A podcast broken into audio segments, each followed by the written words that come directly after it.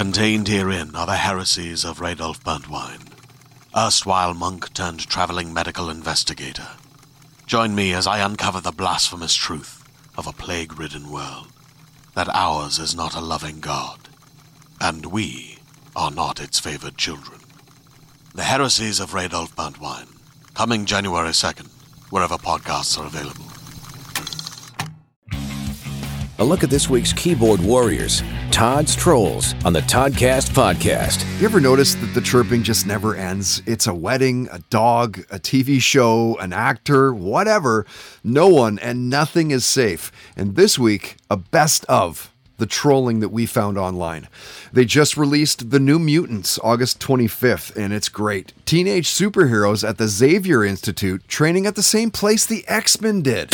Serious question. If they're making another Marvel movie, why not pick a comic book people have heard of? Name a single one of the superheroes in the New Mutants, and I'll give you a thousand bucks.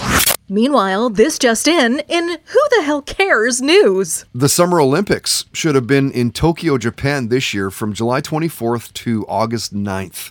As you know, COVID had that postponed till next summer.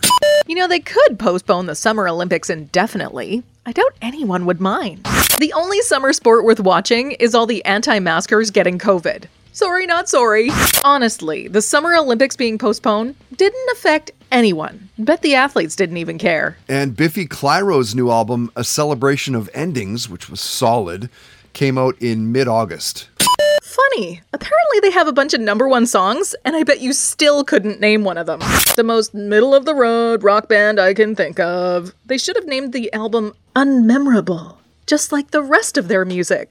Can't wait for these guys to be has beens. Like, seriously, just stop releasing music already. Please. Come on, do the right thing.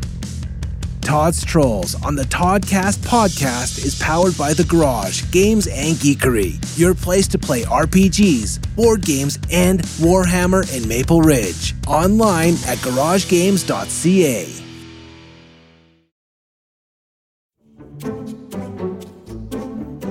Some of the best content for kids is both entertaining and educational.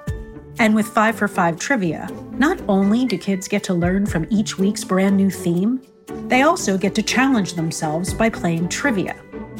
A Parents' Choice Foundation Silver Award winner, this fast paced trivia podcast is perfect for kids ages 6 to 12.